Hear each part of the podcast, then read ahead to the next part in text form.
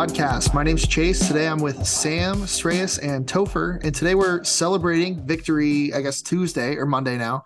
And uh, what a win against Arizona State. It was a team that we expected to beat, but a game that was probably closer than we wanted. One where I really didn't feel like we ever really pulled away until kind of the end, despite probably being the better team all the way around. Sreyas, what were your thoughts? You went out there to uh, Tempe this weekend. Yeah, that was ugly football, man. It was it was ugly football. It really it felt vaguely reminiscent of the CSU game, except on the road, and like uh, just from a pure quality of football perspective. Um, but it was fun. I had a great I had a great time. We we hit some we hit some uh, bars before the game. Actually, we found an Illegal Pete's in Tempe, which is really funny. so Boulder, and there are a lot, so many CU fans there. There are so many CU fans all around Tempe. There are so many CU fans in the stadium. One thing that Brian Howell pointed out, which was completely accurate, is when Mata hit that game-winning field goal. It, from my angle where I was, I had a horrible angle at the at the goalpost, so I couldn't tell clearly whether it went through or not. And I heard the really loud cheer, and I thought, oh, my heart sunk. Like, oh, they missed it. But then it was good. And I'm like, oh my God, the entire west or east side of the stadium was CU fans. It was crazy. So, so my my prediction was that it would be more than 50% Colorado fans. It didn't quite look like it was that much, but what would your guess be on a percentage basis? It, it felt like it was 35 to 40. Um, and but because because the game is just bad, bad football, right? So even when CU is scoring, it's like, oh, it's more like a sigh of relief, like, oh, they just scored. Like when they scored on when they converted two fourth downs in the first quarter. It was more a sigh of relief, and and that's how I felt watching the game. It was very very reminiscent of the CSU game where you're just sitting there like, oh my god, are we really about to blow this? It, it was a little bit opposite in the sense that it was ASU that was down big, and CU went into prevent defense at the end and came back and tied the game. But man, Shedeur is just he is legend. He's Brady. He's on Brady mode, legendary mode, all the modes, bro. That was wow. When you put him, I mean, it was the first play too. First play of the drive, instantly hits Javon Antonio for what 35, 40 yard gain, immediately in field goal range. And should have been a walk in touchdown. That should have been a walk in touchdown oh, too. Yeah, he, the turf monster got him. Uh, yeah. Turf turf monster got Javon. We forgive him for that because Mata and, and you know Mata for some of the struggles that he had during the spring game and the blocked extra point against Oregon. He has quietly had a solid season and he's been called upon in difficult spots because he wasn't the starter in game one, right? Jace Feely was the starter in game one. And he came in there and he made two very, very important from 42, I think 41 and 42 yards. Like not not chip shot field goals by any means. So overall, it was a great time. Uh, I really enjoyed being there. We can get into more specifics on on things about the student section uh, and and some of the stuff that that happened there. But just overall, it was a great time. How was it watching on TV, you guys? Stressful. I hate the Pac-12 network. Um, yeah, that's all I got to say about that. Yeah, that's that is totally fair one of the things that was really frustrating in the stadium, you, you'll have to tell me if it was just as frustrating on TV. I imagine it was. How many stoppages there were? That oh my half, god, that first half would not end, and it was a hundred degrees. It was so hot. We were just sitting there like baking in the in the Tempe October heat, which apparently is that's unseasonal to be in the triple digits in in October in, in, the Phoenix area. So it was just baking out there, watching these officials try to take over the game and pretend that they had all the power in the world to stop and, and speed up the game on their own whim. Some absolutely brutal officiating, just in terms of watchability of the game. That and that was another reason why it's just brutal to watch. It's just not, not quality football. I, I I can't comment entirely on whether the officiating was horrible. I heard it. I heard people comment on how bad it was. I'm sure it was, but I can tell you what: when the officials dictate the pace of the game, it's horrible for everyone to watch. So that was very frustrating for me. Yeah, kind of echoing what Topher was saying. It was kind of it was very frustrating to watch on Stream East. I mean, the Pac-12 network. Uh, nice. sorry, sorry, just Freudian slip. Um, but yeah, but yeah, to, to, your point about the officiating and the, the length of the first half, my God, it was so unbearably long to watch. Like I had plans after the game with friends that I had to cancel because of how long the first half was. Because I was like, I'm not going to be done watching this game till midnight. Um, but yeah, I mean, the, the refs seem to just forget what pass interference was for either team. Really, I think there might have been like one call towards the end where it went against CU for pass interference, if I can recall. Terrible. But yeah, but it was at least it was terrible for both teams. It seemed like until the end. There were a couple calls that didn't go against CU. I was like, oh, well, at least they're calling it even, but evenly bad. But I think it just shows that you can win ugly. Like CU's been very good at losing ugly over the last couple of years. They haven't been good at winning ugly. And I think winning ugly is something that we see with the USC team that they know how to win ugly. And they might not be a great team. They might not um, survive their next couple weeks USC, but it's a hallmark of all teams that are successful is being able to win the games you're not playing your best at.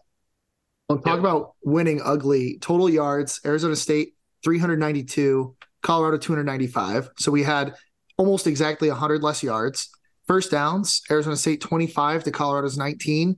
Time of possession, this is the craziest one 35 minutes to 25 minutes in time of possession. So, frankly, all the statistics would say Arizona State was the better team. And there were times where it really felt like that team, that game could get away. And in the past, that's the kind of game where it would have gotten away from us. But, you know, all of a sudden you kind of started watching, you were like, we are the better team. Like you can tell, we are the more talented team. It's just a matter of time. And it feels like in the past, it's Colorado jumps a team early and we just have to survive. And like, you know, maybe we're the scrappy team. This is a team where you can kind of just sit back and go, if you just trust the process, like they'll they can come back. Like this is a team, it's got to stop starting as slow as it does. I mean, this team has to start faster, and, and they've talked about it every week and we're still not, you know, we're still not there. And and that's going to be, you know, maybe not a concern necessarily so much against Stanford, but you know, that's something that you you got to fix um, in the long run. And I got to say, we talked about this last week. We decided to, uh, you know, Arizona State gets the ball first and goes down and immediately scores a touchdown. It'd be really awesome if we could send the offense out there first and maybe punch them in the mouth instead. Um, you know, that's just my kind of take. And then one last statistic I want to share before I, I hand it over to Topher um, uh, the season total passing yards now for Shedeur Sanders is um, we saw a tweet today, number one in college FBS at 2,020 yards. And my uh, fun, heinous statistic for you is Colorado's team entire last year was 2,075 yards between multiple quarterbacks. So Shedeur Sanders is only 50 yards away from having more passing yards in six games than we had the entire last season, um, which I don't know. I don't know if that's a fun statistic or if that makes you want to die about 2020 uh, too. But pretty crazy numbers the Shedeur's put up, considering that this last game is, I think, the lowest passing total he's had all season at 239 yards. Shedeur, Shedeur's if he's he's an artist. That's all I can say. He's an artist, and watching him in the fourth quarter work his magic is the most fun I've had watching Buffs football in years. Right? Like I think on that last drive with 50 seconds left, I I know the people I was watching with. I was like, we're gonna win this game, right? It's over. Shedeur's got you gave Shedeur too much time. Um, but uh, a couple of things from the game, like touching on the refs, I, I think the most frustrating part of that first first uh, quarter was when um, they thought the pass was backwards. They moved the spot backwards because they thought it was a fumble when it was clearly a forward pass. And then they said it was intentional grounding after they had already lined up ready to snap the ball again. It's like, how is this so difficult? Why is the Pac 12 so bad at finding competent refs? I, I just, that can't be acceptable. And I think that is also an attributing factor to why the conference is um, starting to dissipate. Not only the media, but like just the quality of gameplay and game management that you get from the conference officials. It's abysmal. Um, it's it's so bad. Um, and touching on that slow start again, Chase said every time we start on defense, um, the chances that we have won every single coin flip to this point is literally 1.5%. 1.5%. And yet every single time we've picked defense. So at, at some point, either the stats got to go against us, we got to be forced to go on offense, or we have to make decisions. So like, hey, maybe we should go on offense first. Um, But even I'm if hoping. even if we don't win the coin flip, if I'm the other team, I'm going to look at every game and go, they give up a free touchdown right at the beginning, unless your name is TCU. I should go on offense and just go down there and score. Well, or Nebraska, right? But yeah, I mean, I, I don't know. It, it, I guess we're just forever going to be a second half team, and maybe that's okay. Well, maybe that's okay. you say we're a second half team, but it seems like every time we've had the ball to start the second half, we've had a three and out. Because I'm pretty sure that's we exactly are how a it played. fourth against- quarter team, a fourth quarter team. Yeah, I was, I was going to say the, the, the ASU and CSU games did have a lot in a lot in common in that sense. So both teams have very talented wide receiver. So uh, Badger on ASU, very talented wide receiver. He had some great plays. Obviously on CSU, they got oh my god, his name's escaping me now. Oh, this is, is Horton. or Tory Horton. You know, that, that's how that's how low I think of CSU. They have a first round potential wide receiver, and I can't remember his name, but super talented guy. Um, I think ASU is also very injured, and we're very lucky. I think that they were pretty much out of offensive linemen, which kind of speaks to why our defensive line had some success in the second half. So I hope no one's getting their hopes up too much about that performance because the understanding there. I, I did I did go with uh, uh, at least one very uh, one ASU fan who closely follows the team, and there's another one who follows the team a little bit less. And they were telling me they were both telling me that they're just destroyed with injuries. They're on their third string quarterback, so they started the season with Jaden Rashada, super talented guy who's going to go to Florida, but then his NIL fell through. And then they got a transfer from Notre Dame, Drew Pyne. Both of those guys are hurt. And Rashada is actually going to redshirt. So he's not going to come back this year. And Pyne, I don't know if, where he's at. So they're they're starting Trenton Bourget, who CU fans from last year remember was the the guy who came into Boulder and, and had success in, in that game. So you're on your third string quarterback, you're on backup lineman. It's the odds are stacked against you. And I will say, even with that in in consideration, there's a combination of things. One is I was I was impressed that ASU came out and played as well as they did. Um, I think to that that definitely to some extent speaks to the fact that they're playing fast and loose. They can't get into a bowl game this year. They're on that they're on probation from the stuff that happened with Antonio Pierce and Herm Edwards. So no bowl game for ASU this year. They're playing with reckless abandon. They went for it on fourth down from inside of their own 30 in the second half. I mean, they're just they're just sending it. They're just going big. They ran all sorts of crazy routes on that first drive where they scored the touchdown. The touchdown itself was on a crazy QB sneak where the, all the linemen split out to the left or right, and it was just the That was center. the, that was the worst defensive lineman I've ever seen. That was that was terrible. I Charles Kelly looked at that and was all like, "What the hell?" God, and, and I I feel like they even called timeout and came back from the timeout and still didn't have any idea to do. So ASU playing with reckless abandon, they're just going for it, and they played pretty well. But I also think that CU once again for yet another week looked like looked like a team that was ill prepared in the first half. And I think by the end, so I did I do follow Stats of War. If you guys don't follow Stats of War, that's a pretty good Twitter account, and he regularly posts the net success rates. So that's that's like an advanced metric that looks at.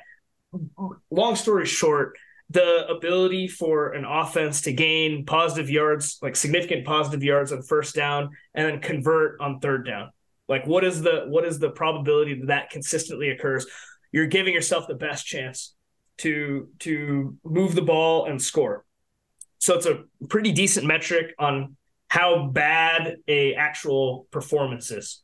And by the end of the game, CU did have a positive net success rate, meaning that they did have quote more successful plays than ASU did. But it wasn't by a significant margin.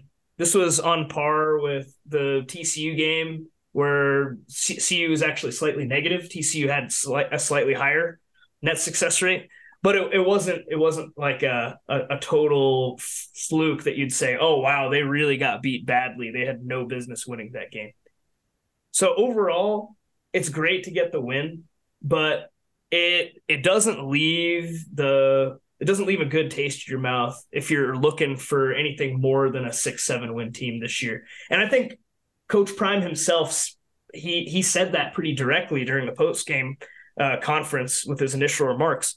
We played like hot garbage. He calls it like he sees it. I mean, they really did. They really didn't play well by any means, and just found a way. So, as a fan, I'll take it. As a fan of the game of football, ugly football, as as someone that's hoping that we maybe do more than a six win season, I'd be super happy with a six win season. But if we're looking for an eight nine win season, it's they're to have to do something different. They're to have to play better for sure because that was not a good sign. I don't think. Yeah, I think I think one thing we need to touch from this game is the play of the offensive line regards to pass protection, because if CU is trying to win more than six games, they need to have a healthy Shedeur Sanders. If Shedeur Sanders gets hurt, they will not win a single game the rest of the year. Cannot be the most sacked quarterback in college football and survive a whole season the way he's playing. So they have to figure out something. I mean, losing losing Washington, um, the right tackle was brutal, and the the young came in and and replaced him. Did not up to par that position. Um, it's just a, a huge me because Shedeur is special, but in ten sacks or is he's getting hit is he's not going to last.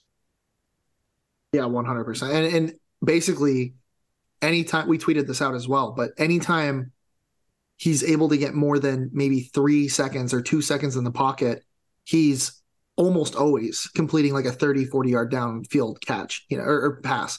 So if you give him time to cook, like he will shred these defenses, especially when you have a wide receiver corps as talented as we have, right? Like I would I would argue that almost anyone can say wide receiver is the strength of our team, especially with Travis Hunter potentially coming back this week. So if they give him any time, he's just running for his life.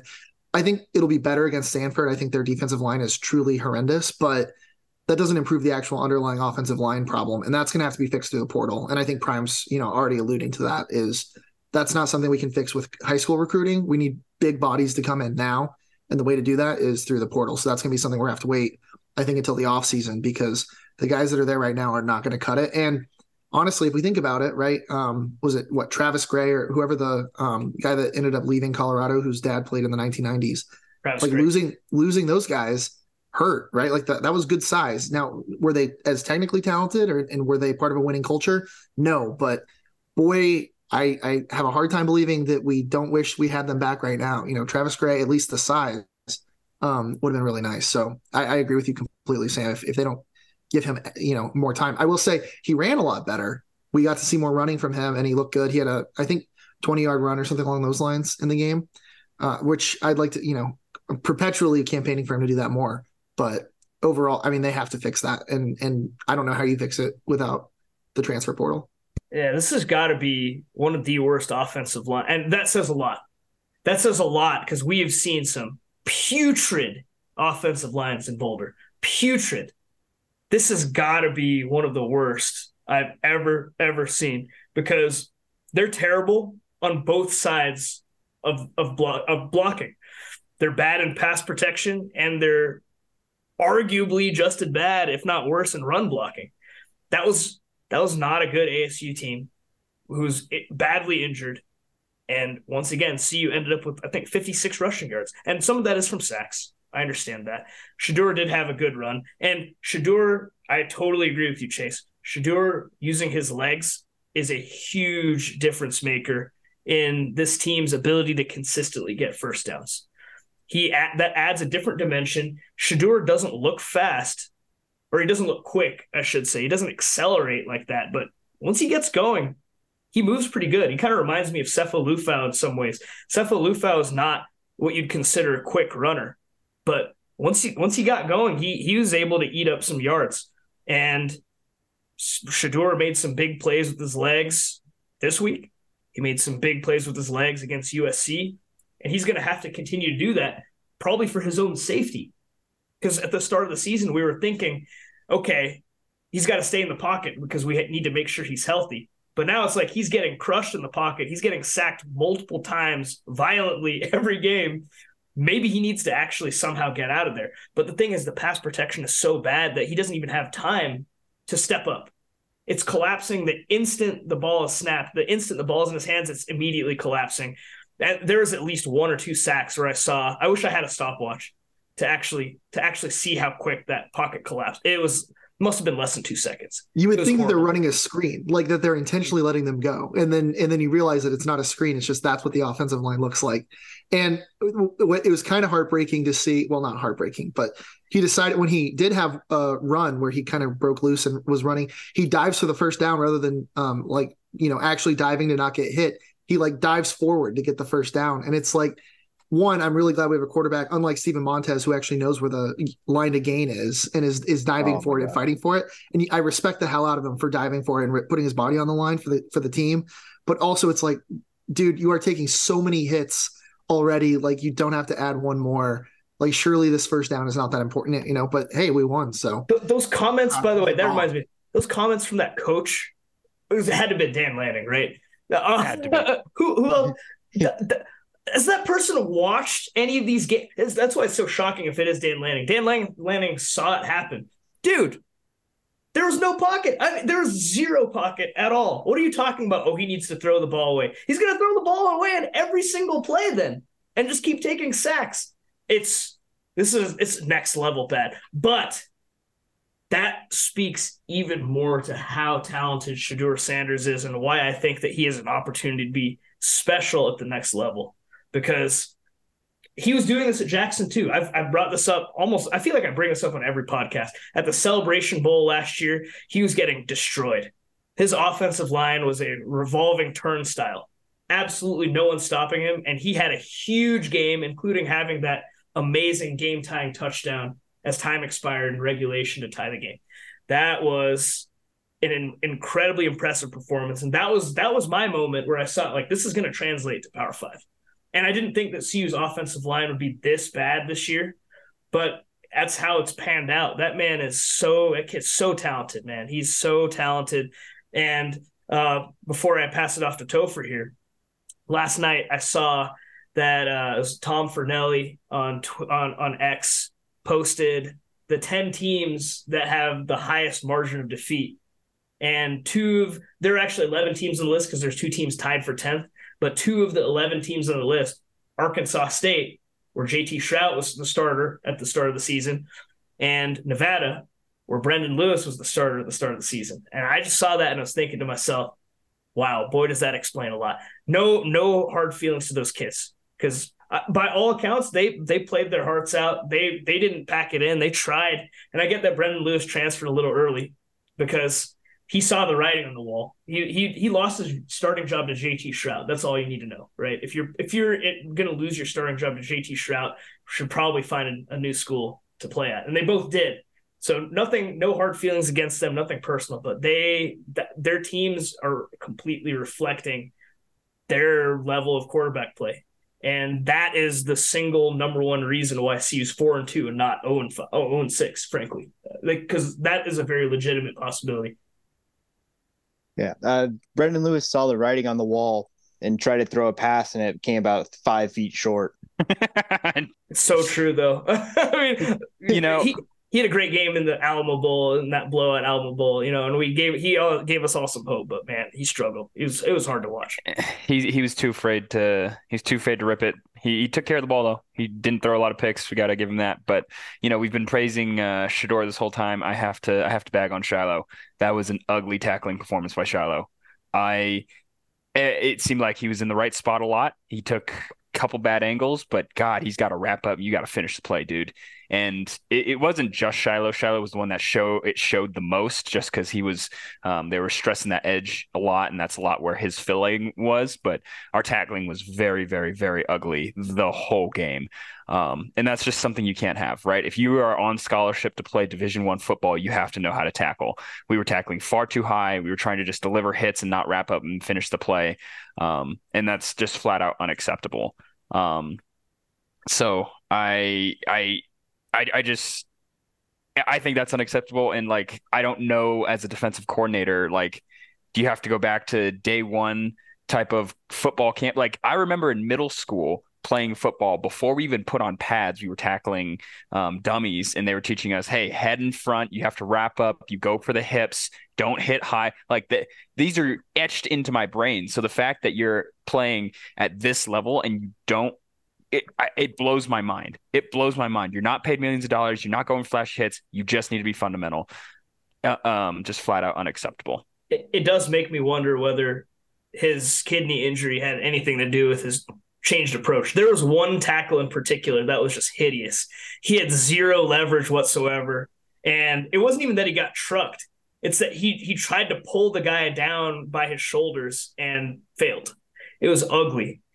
It's it's not the type of tackling that you expect from Shilo, especially the way he's played so far this year. He's been one of, if not our best DB since Travis Hunter got hurt. He's been so super huge. Not having against USC was devastating. That was a huge reason why they could do absolutely nothing against USC. But you're right. The tackling was abysmal, and uh, hopefully, hopefully this bye week can't come soon. Can't come soon enough they gotta they gotta somehow, some way get through the Stanford game. Somehow have to get through it. And I get that Stanford is not good. We're going to be at home. Is it family weekend this weekend? I can't it remember. Is, it is yeah. So, but it, not that it matters because every game is sold out and rowdy, anyways. You know, but hopefully, hopefully the 8 p.m. start is is going to make a is going to make a still a, a fun environment, and they come out and and play well and just get to the bye week and just get healthy because I do have a sneaking suspicion that, that that was part of what was going wrong. Um, and also I think some of you guys were touching on this in the in the group chat during the game. I, I was looking through it afterwards, but Cormani, oof, he got burned on underneath a lot uh, on those crossing routes. That that's ugly. That can't happen either. And maybe it's good. Maybe it's good for a freshman to kind of get burned. Um, especially in a win, right? If you're going to get burned and you get burned in a win, it's coachable and you don't have to feel bad about blowing the game and you can you can carry that confidence moving forward. So maybe some of that is good too and speaks to why Cormani maybe wasn't playing that much uh, until the USC game. But there's a lot there is a lot to be desired there. I think I think every CU fan with two eyes can can see that that was the case. Yeah. And going back, going back real quick to um, Topher's comment about Brendan Lewis's lack of interceptions. Uh, I think that's a really good point to bring up. It takes a truly, truly great quarterback to throw a ball so badly that nobody on the field can catch it. Um, so I think, so I think, I think we have to give him his flowers there. It's so true. And, but more people in the stands caught them than anybody on the field, that I can remember. Um, but also, I think another point that we need to bring up in terms of tackling is that they missed. I think they missed Trevor Woods in that game when it came to tackling. Big I think. Time. I think. I think Shilo, I think Shilo has shown that he's an inconsistent tackler. I think sometimes he he does have good fundamentals sometimes, but sometimes he goes for like a big hit or he goes for not the not the best fundamentally sound tackling. And we've seen it once or twice already in the season, and just happened to show up more often in this game. Um, but I think getting Trevor Woods back especially after the bye week, I think is huge too, because I think he can hide some of Shilo's inconsistencies and let Shilo do what he does best. Um, but yeah, that was huge to not have him this week. That is huge. And, you know, uh, speaking of players that we missed, uh, we want to talk about players that we want to highlight. So I will pass it over to Chase um, to introduce our Q Wealth Management player of the game. Well, that's such a good point, Topher. We'll go ahead and give our Q Wealth Management Player of the Game awards. Go to qwealthmanagement.com to learn more. Um, this one, I don't, I don't know. There's a little bit of disagreement, but we ultimately ended up deciding that uh, we'd go ahead and give. I believe what was it North Northwestern State? I think he transferred from uh, Jav- Javon Antonio, the wide receiver, kind of coming out of nowhere. Uh, well, not out of nowhere, but having a really good game. Um, 81 yards on five receptions, one touchdown uh, with a 43 yard reception was the big one. Um, so had a great game, um, stepping up. You know, it was it's interesting, right? Because it seems like Mikey, Mikey, I thought had kind of a quiet game, but I didn't realize he still had six receptions, 36 yards. Jimmy Horn Jr. has been very consistent, very good. Um, but Javon Antonio kind of separated himself, so that's why we we went with him on offense. And then on defense, um, you know, it, it could have gone a few different directions, but Lavonta Bentley, uh, the linebacker, having the most tackles in the game 11 tackles, um, seven of them solo, two tackles for loss, including a sack um, and a pass defended. He had a great game. Um, you know, pass defending as a linebacker, getting the sacks. I mean, he really did it all. Um, played well. I thought he was a pretty good tackler. Um, I also thought this could have gone to Myles Slusher. Um, you know, he had a sack, you know, six solo tackles. He's the the safety that kind of came out in the corner um, with the sack in the game. So overall, great performance there. And then, as always, for special teams, last week we didn't even have a special teams player of the week. Uh, Topher, do you want to give us the special teams player of the week this Uh, week? it's ice in his veins. Alejandro Mata. He Oh, don't. yeah. Yeah, man, that was awesome. That was so fun. I loved his little dance. That was so fun.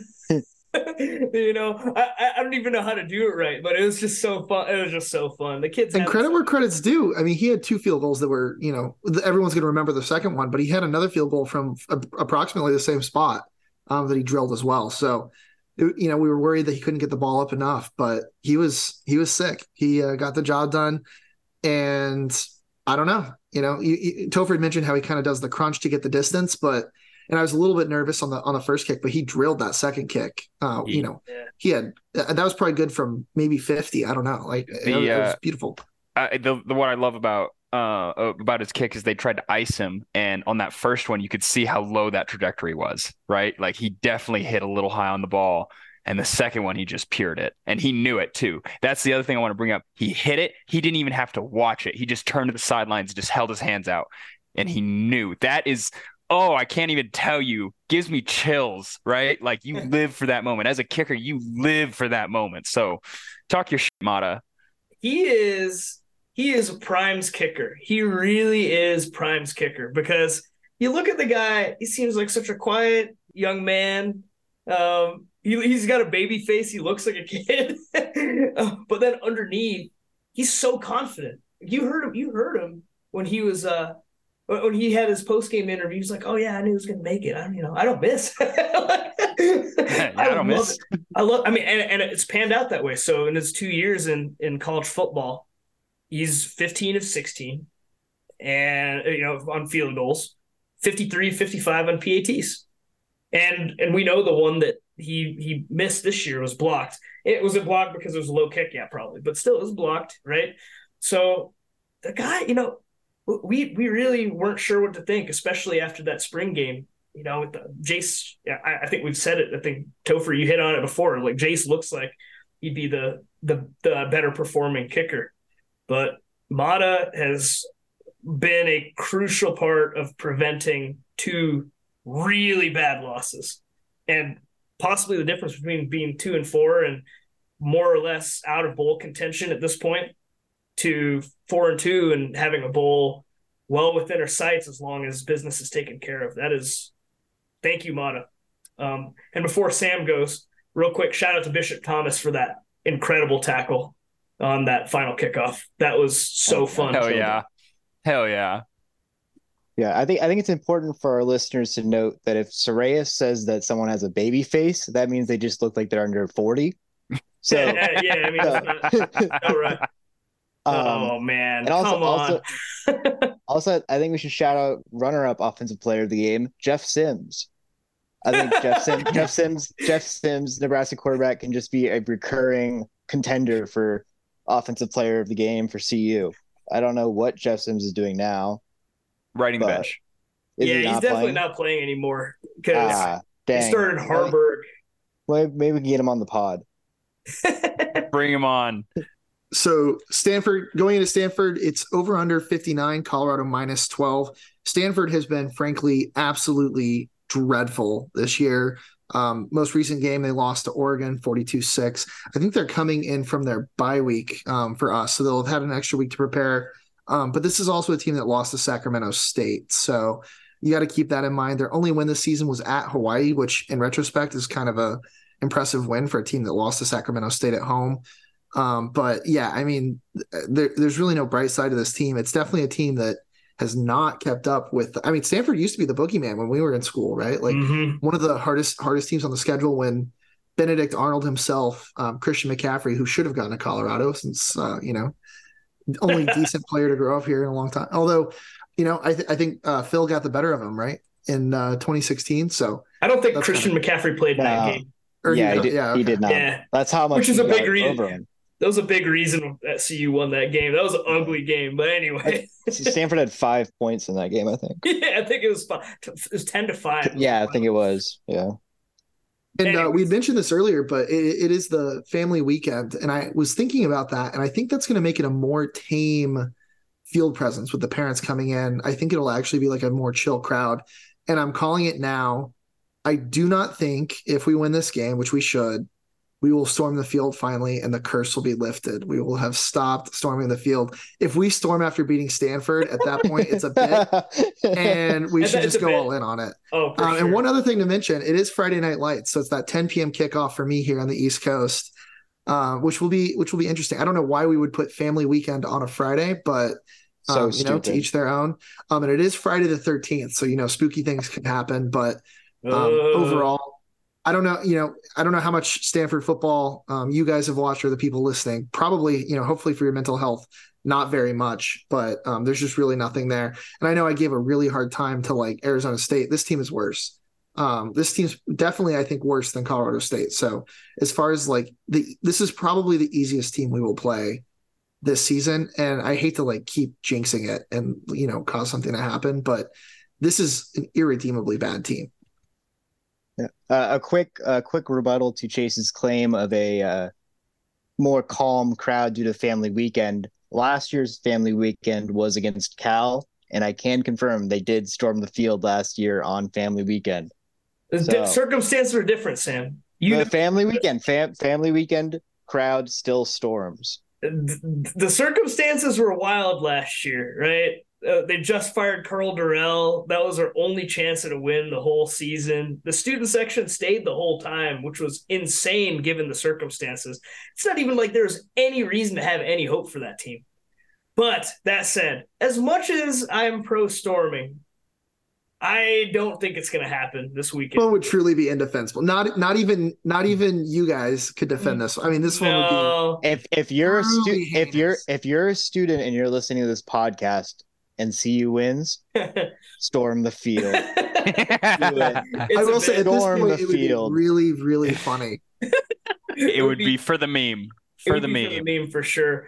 So if the- if if Ralphie's not going to run on the field, if Ralphie Yeah, gonna that's a that, good that point. BS thirty yard run, the we're the students are going to make that run for her. Yeah, And, and there's no doubt this is a must win for bowl eligibility, right? Like we're, we're four and two, but it, it I mean, you look at the schedule, there's a lot of hard games left. This one's at home. This is one of those games you gotta get if we're gonna be going to a bowl game. Um, because if we can get to five and five and two, there's no like easy, obvious wins on the rest of that schedule. But this is a team that's talented enough, especially with Travis Hunter coming back, that the path is a lot easier if you only need one versus uh dropping this one in Boulder. So I don't know. Maybe you guys disagree with me on that, but I think this is a must win. it is. Um, I, I I think you know, Coach Prime might legitimately pop an artery if uh, if they if they don't win this one. And I would really like to see this be a game where we start fast. You know, like really, this would be a good opportunity to change the change the tempo. Either you know, get a good stop early if we're just cursed to forever win the coin flip and and uh, defer, but. However it happens, you know, starting fast. It doesn't matter if it's on offense or defense. I just want to see them play a complete game against an inferior opponent. Uh, yeah. So I think that this is going to be a lot tougher game than we are anticipating because it's a short week for us and Stanford's coming off a bye. Um, now, if Travis plays, I feel pretty confident that we cover the spread. If he does not play, I think this is going to be an absolute dogfight in Boulder on Friday on Friday night. Um, and with that, if there is an overtime, the students will rush. so here's here's the thing. The same reason why I don't think they're they'll rush is the same reason why I am a little worried about this game, which is Stanford, especially in its current form, is a hard team to get up for. They don't have fans, right? Stanford doesn't have fans. They have alumni, and not that many. They have not that many because that's a really tough school to get into. It's a really good school. It's an amazing academic school, but they don't they don't have it's not a it's not a huge student body even and if you're if you're glitzy and glamorous enough to have gone to stanford chances are football is the last thing you actually care about in the world. They've consistently, even when they had Andrew Luck, even when Andrew Luck was coming into Folsom, when they had Christian McCaffrey, Bryce Love, like all these stud players, they never had great fan support. They don't have they don't really have fans. So it's a hard game to get up for, especially when that team was coming off a bye. That team has nothing to lose. They really truly have nothing to lose. There's no way you're going to hear trash talk from there. If I if you do hear trash talk come from Stanford, good for them that that's different that's different than the style that you expect from Stanford. And honestly they need some kind of an identity change in general to survive in the ACC or wherever they're going next year or for like the next 2 years before they drop football right? Honestly at this point it's a really hard game to to get up for and to motivate yourself for. And the circumstances are a little spooky. So yeah, I, and uh, good or bad or whatever, Sacramento State. So Troy Taylor, that's where he came from. He was at Sacramento State, and he obviously did a good enough job at Sacramento State to get the Power Five job. It's it's spooky, um, and it's Friday the thirteenth. Like Chase said, it, it's it's a spooky game. You just got 10 p.m. kickoff Friday night. You just have to find a way. National TV. Yep. Find a way. I don't care. I don't even care how it is at this point. I, I've seen I've seen so much ugly football this year now with two two full games worth of it. And I, I would generally agree with you. I think CSU is more talented, even though CSU, man, CSU got hammered on Saturday by Utah State. They, their season might be falling apart faster than faster than uh, anyone anticipated they they they started I think they were up 17 nothing and just completely fell apart. And then uh, TCU, oh my goodness, TCU is falling apart too. It's it's some of those some of those early season like squeaker wins. Like you look you look back at that. Thank goodness we won those games. Thank goodness we found yeah. a way. And this is going to be another one of those. I don't care if it's by ten touchdowns or whether it's by a, a safety. I just just get the win, go to the bye, get healthy, and then go to the Rose Bowl uh, at the end of the month and just go fight for bowl eligibility. That bowl eligibility this season would be such a spectacular win. There's so many people in the offseason that were like, if if Coach Prime gets this team bowl eligible, he's the greatest coach in the history of college football. Well, if you beat Stanford, you're one win away with five very tough games left. Fortunately, we've never struggled to get bowl eligibility when we're one win away. That would never, uh, never. I've never. It's not like we're zero and ten the last times we've tried. yeah, but it it is it is interesting, uh, like your point about the Stanford trash talkers, because one of the greatest trash talkers in the history of the NFL is a graduate of Stanford himself, and Richard Sherman. Mm. It's kind of an interesting great point. Interesting point. great point in in my opinion, the only way this game is close is if they stop like halfway through the second quarter and like ask them to do like a mock trial debate and then ask them to study then, and then they then they ask them to take the MCAT and then maybe build a rocket. Well, we might we might have them in building rockets. I think we got them on rockets. We, so, but like this is I think this is the game where CU finally realizes, oh, we're better than this team. Let me let's beat the brakes off of them. Because I think it takes a while for really good teams to realize they're really good. It's kind of like like a like you see one of the you, you see like a grizzly bear it's like a little cub they don't know how strong they are so they're kind of like falling all over the place and they don't they don't really know how to use their strength i think it takes talented teams time to realize how to use their talent effectively, especially when you're playing against someone that is that has less talent than you. It's hard to not play down to your opponents. And I think this is the week where they realize how to do that effectively, how to how to beat a team that they're much better than that they're much better than. I do worry that they're a team with a lot of talented players, but not a good team yet. That's the one thing. They have not put it together for a full game once all season. And hopefully this is the first opportunity, but even if it isn't, just find a way. That's all I want.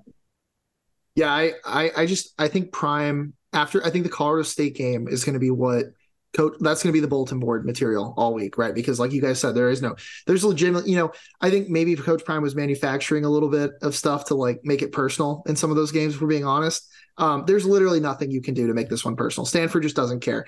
And unless they run out of wine and cheese eh, wine and cheese in the uh, stadium stanford fans are not, you know they really don't care if they win or lose. They're just kind of happy to be on vacation in aspen and then maybe swing through boulder right? So i i think Coach Prime's going to look at that Colorado State game and say, this is an example of when you were the better team and you did not show up ready.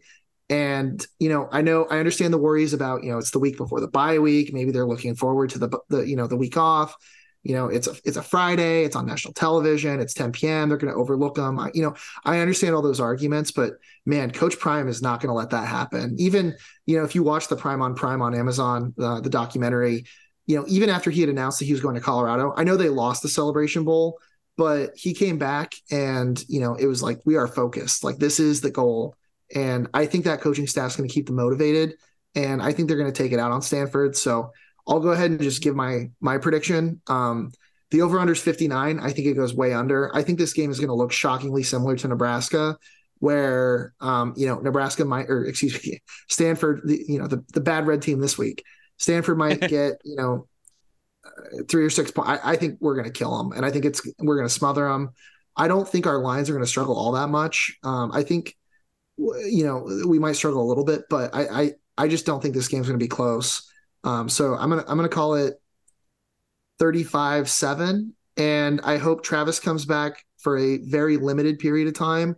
But I really hope Travis does not aggravate anything before he can get up, uh, you know, the bye week off and, and really heal. Yeah. Uh, Stanford fans think that football is just part of their academic decathlon team up there in Palo Alto. Jesus. So if I if I had to put a score to this, I think it's I think it'll be like 42-17, but not a close 42-17. Like 42 to 3 and then you take out the starters and they get a couple garbage time touchdowns and like I don't think this one's even remotely close for me, I'm a little bit more pessimistic after of what I've seen the last few weeks. I do so I remember so I wasn't on last week, but um, watching that USC game, I did feel like there was a lot of victory lapping from a loss. I do think that there were some very unimpressive things about CU in that game, and they really needed an onside kick. They legitimately need an onside kick to have the opportunity to get the ball back to tie it. So it was never truly in our grasp to have that win, even though they did play amazingly well in the second half. So take that for what you will. They looked horrible against Oregon. They looked horrible against CSU. They looked bad in the first half against Nebraska. This is a trend. Coach Prime has been open about this consistently. Glad that the team is winning, but they are playing like hot garbage. I am very worried. And a part of it is not having Travis honestly, I think that that there's there's something to be said for that. Travis makes a huge difference. He's the best player on both sides of the ball, and that's crazy considering that we have Shedeur Sanders as our quarterback. Um, he makes a huge, huge difference. So I'm a little bit more pessimistic. I'm still not going to predict that they're they're not going to cover. I do I do think that they're going to cover, but I think it's going to be ugly. I think it's going to be like 28 to 13 and none of us are going to feel great about it. We're probably just going to go home super late at night if we're at the game or go to bed super late at night if we're watching it on TV and be like, okay, well, we're five and two. Let's just go to the bye week and get good. And just I don't want the I don't want to think about the alternative to that. So I'm just just get through this one. That's all. Like just get through this one. Then I'll go enjoy my week off of not going to games and go like hiking or something. go enjoy some fall colors while they're still there. I just I, am worried about it for sure. Just get me through the game. That's all I care about. Yep. Uh, I think it's going to be a very late night in Boulder. I think it is going to be a slugfest, and I think that the Buffs win a close one, a very close one. Go give me 33-28 final. That's an interesting score prediction, Topher. Where have I heard of 33-28 before? Hmm. That's a, a Vegas awfully, special. awfully familiar involving Steven Montez and Laviska Shenault in front of a bunch of red. Hmm. huh.